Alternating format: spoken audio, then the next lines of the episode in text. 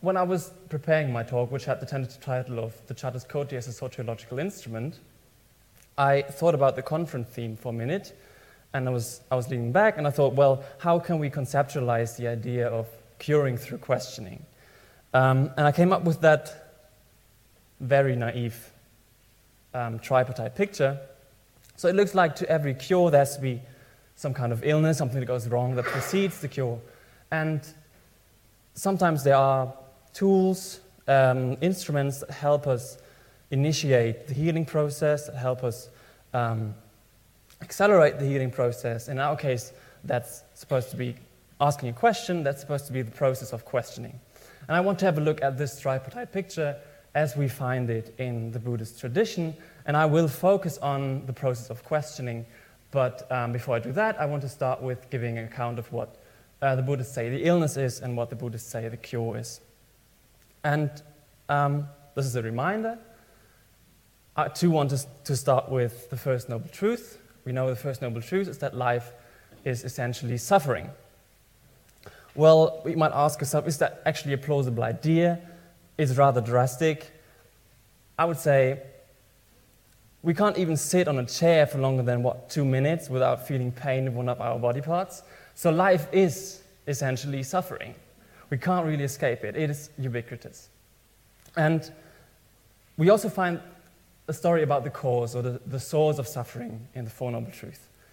Um, a plausible idea would be to say the source of suffering is something external uh, something terrible happens outside of us, and that has repercussions on our psyche.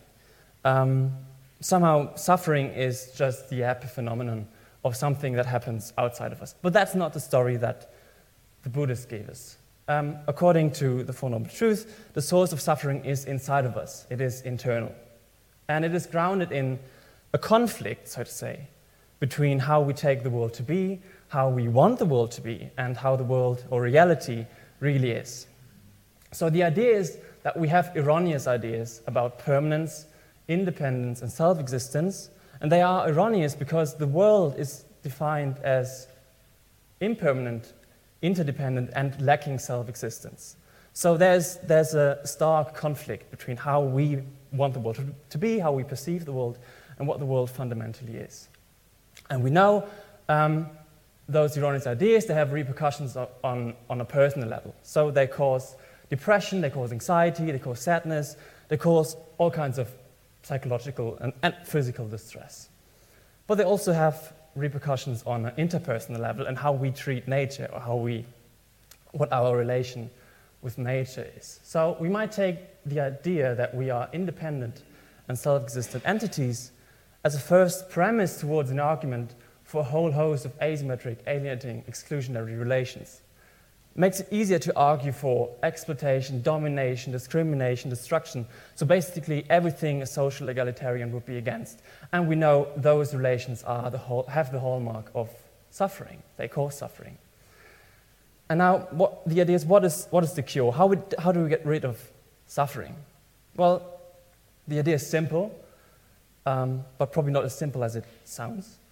Just get rid of those erroneous ideas. Just lift the veils of ignorance, so to say, and, and see things as they, they really are. And that's supposed to be the mode of enlightenment. Well, that sounds easy, but how do we get there? We get there through questioning, asking questions. That's the idea. So today I want to have a look at two questions as we find them in the Buddhist tradition. Ultimately, I want to argue that, they are just, that there's just one question. They are uh, structurally similar, they are, they are the same. Um, first question is hypothetical, but what we're really interested in is, is the answer. So, first question is anything real? The answer that Nagarjuna in his Mula Madhya would have given us is everything's real and is not real, both real, and not real, neither real nor not real, and this is the Lord Buddha's teaching.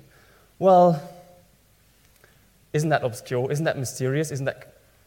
If you're educated along broadly Aristotelian lines, as I think most of you are, you will see this is full of contradictions. This is the so called Catuskoti. It's, a, it's an instance of the Catuskoti. I will say that the Catuskoti is a schema, a logical form, so to say, and this is just one instance of that. And I want to propose the following idea. We can understand what the Catuskoti is by getting a better hold on what this is. And we can understand what the, this is by getting a better hold on what the Catuskoti is. So the second question is, a monk asks, does a dog have Buddha nature? So this is our question. And a Zen teacher answers, moo. Well, that's even more mysterious, isn't it? Um, this is a koan. We've heard about koans already on, on this conference. This is Joshu's dog, um, probably the most famous and also the most ridiculed koan. Here's my hypothesis. Catuskoti and koan have the same function in Buddhist philosophy, Madhyamaka and Zen Buddhism respectively, and they share systematic structure. Both are considered to be a schema for upaya, which is a means towards the soteriological end goal, which is enlightenment. So they're basically the schema for our medicine. Okay, so I have to skip about the next, I have to skip the next points because of time restrictions, but I just want to give you a, a short um, impression about how controversial the, the Catuskoti actually is. And so here's, here's a quote that I really like. So the doctrine, the Catuskoti, but it also refers to the Madhya, Madhyamaka tradition as a whole. So the quote is, the doctrine, the Catuskoti, has been described as nihilism, monism, irrationalism, misology, agnosticism, skepticism, criticism, dialectic, mysticism, acosmism, absolutism, relativism, nominalism, a lot of isms, and here's my favorite linguistic analysis with therapeutic value. Now, we might want to add um, interpretations that came after 1977 dialetheism, ontological non well foundedness, um, those interpretations with which I will work today. So, I would have talked about why I think um, a lot of the research has gone wrong in the Catuskoti, but I will skip that. I will just um, continue with this. Um, so, don't be afraid won't go into the nitty gritty details of the logic, and I'm not trying to do a lot of logic here.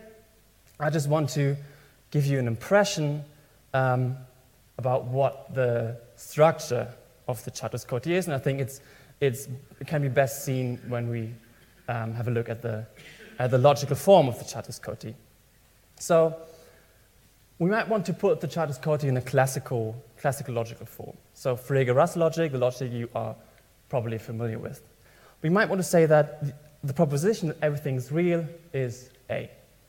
The proposition that everything is not real is not A. The proposition that everything is both real and not real is A and not A, and the proposition that everything is neither real nor not real is not A and not A. So, what's the problem with that? Three entails one and two. Just get rid of the, of the conjunction and you get one and two. 4 is equivalent to 3 by De Morgan's law. Take the negation to the brackets and you get 3 out of 4. So what happens is the Catuskoti collapses. There are just two positions left. So the classicists might say, there you go, Nagarjuna. This is why your Catuskoti is so mysterious. This is why position 3 and 4 don't make sense. Well, we want to be charitable. We want to search for a different alternative. And the alternative I want to introduce is associated with Graham Priest. Um, he introduced it in a 2010 paper and recently in his book, which is dedicated to the Catuskoti. And his idea is well, just move away from the realms of classical logic and let's move towards the realms of non classical logic. So, in non classical logic, we can do the following thing we can deny the law of the excluded middle and we can deny the law of non contradiction. So we say that there are things that are in between the gap of truth and falsity, and we say that there are things that are both true and false. Okay, so we expand our set of truth values, so to say, um, beyond just truth and falsity.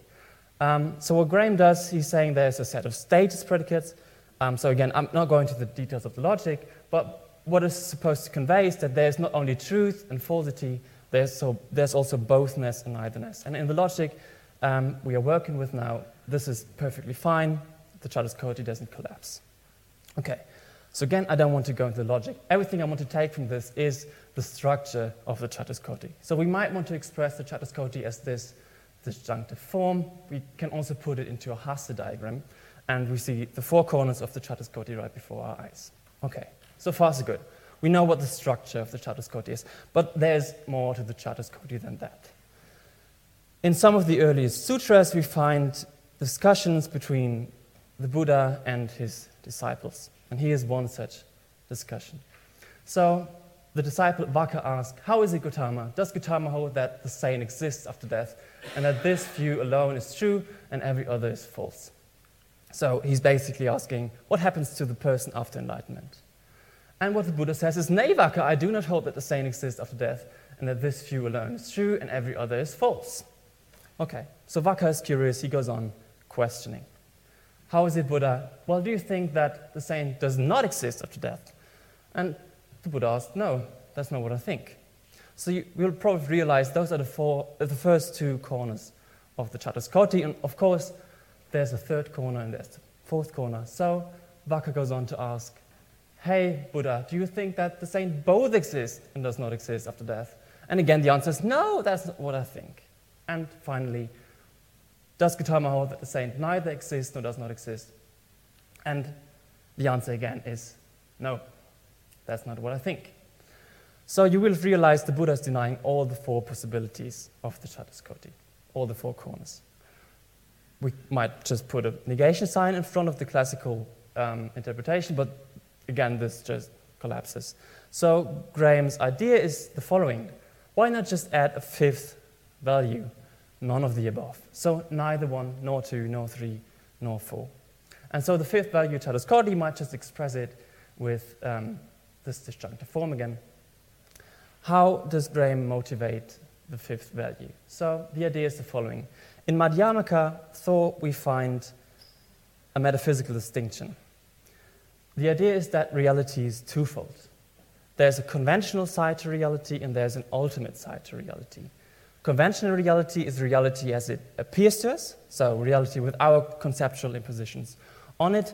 Um, this is the reality in which we suffer, so to say. And there's ultimate reality. Ultimate reality is reality without our conceptual impositions on it. So that, has a consequence. The consequence is if, if ultimate reality is reality without our conceptual impositions, then we cannot talk or think about it. So everything that goes on in ultimate reality is essentially ineffable. Okay, so we have a good grip on what the Catuskoti is. Now the question remains how do we get from conventional reality to ultimate reality? How do we get from the illness to the cure with questioning? So I propose we do the following thing we leave the Indian subcontinent and we we take the journey that Buddhism took and we find ourselves um, on the Japanese archipelago, and there we find the Jiugutsu, the 10 ox herding pictures. And I want to propose the following thing. We can read this little story, and I will, I will tell you the story in a second, along the lines of a Catuskoti. So I propose we can do some philosophical archaeology and we can excavate the four corners of the Catuskoti from that little story. So, to do that, here are two preliminaries. The story is supposed to um, be about a boy and his journey to enlightenment. Second, um, the ox that you see here is one of those iconographies which has survived the journey of Buddhism from India to Japan. And usually we think about the ox as a metaphor um, for meditation practice or the uh, studying the scriptures or following the Buddhist path. Okay, so um, with that, let me just start to give you my interpretation of that story. So we start with that little boy here. He's somehow confused. He's out there in the wilderness. We can guess he's suffering. We're all suffering, so the boy is suffering as well. Let's just say that um, since he, his, his thinking is grounded in conventional um, thought and uh, conventional reality, he believes in the proposition that everything's true, uh, that everything's real. I'm sorry. Um, so we get the first corner of the Catuskoti. Now the story goes on. Um, the boy is suffering, but he wants to get rid of the suffering. So he's searching for something. What he finds is the Buddhist path, the Buddhist practice. So he gets a first glimpse of the ox, he gets a first idea of what the Buddhist path is supposed to tell us. And there probably he reads something along the lines of there's ultimate reality, everything's an illusion, but his thinking, because he's not yet advanced on his path towards enlightenment, is still grounded um, in conceptual dualities. So maybe he comes to think that the proposition that everything is real is false. So we get the second corner of the Catuskoti. Then he goes on to wrestle with the, with, the, with the ox. He goes on to tame the ox, and he goes on to ride the ox. So, how can we think about that? So, I want to say that at this point, he might have realized that there are two sides of, of reality there's conventional reality, there's ultimate reality, um, but yet there's no enlightenment. Well, why is there no enlightenment? because that in itself is a duality. He hasn't overcome dualistic thinking. So we get the third corner, which is both. Everything's both real and not real. Still no enlightenment. So what happened? Um, so here's the seventh picture. Um, the ox is gone. Uh, we don't need the Buddhist practice anymore. Maybe he's disillusionized. Uh, we don't know. He's just sitting there, um, that very tranquil surroundings. And maybe he thinks, well, I've tried everything. Maybe, maybe everything is neither real nor not real. Okay, so the boy has gone through the four corners of the Catuskoti. And then we see the eighth picture, which is empty, which is blank. So, what is it supposed to tell us? I just told you ultimate reality is ineffable, it's beyond our concepts, it's beyond um, conceptual thinking. So, this is what's supposed to be a metaphor for being beyond our conceptual thought. This is supposed to be emptiness or depict ultimate reality. So this is, by the way, where the Hachi Gyutsu ends, or the eight ox-herding pictures. But in some places, we find 10 ox-herding pictures, so the Ju Gyutsu. So we get those two pictures here. Um, so you might have thought with that, story's over, boy's enlightenment, everything's fine, suffering, um, uh, he, he stopped to suffer. Um, but some other story goes on. So what, what to think about those last two pictures here? And uh, here's the answer, or I think the answer is implicit in this Zen saying. It goes as follows 30 years ago, before I practiced Chan, I saw that mountains are mountains and rivers are rivers. However, after having achieved intimate knowledge and having gotten away in, I saw that mountains are not mountains and rivers are not rivers.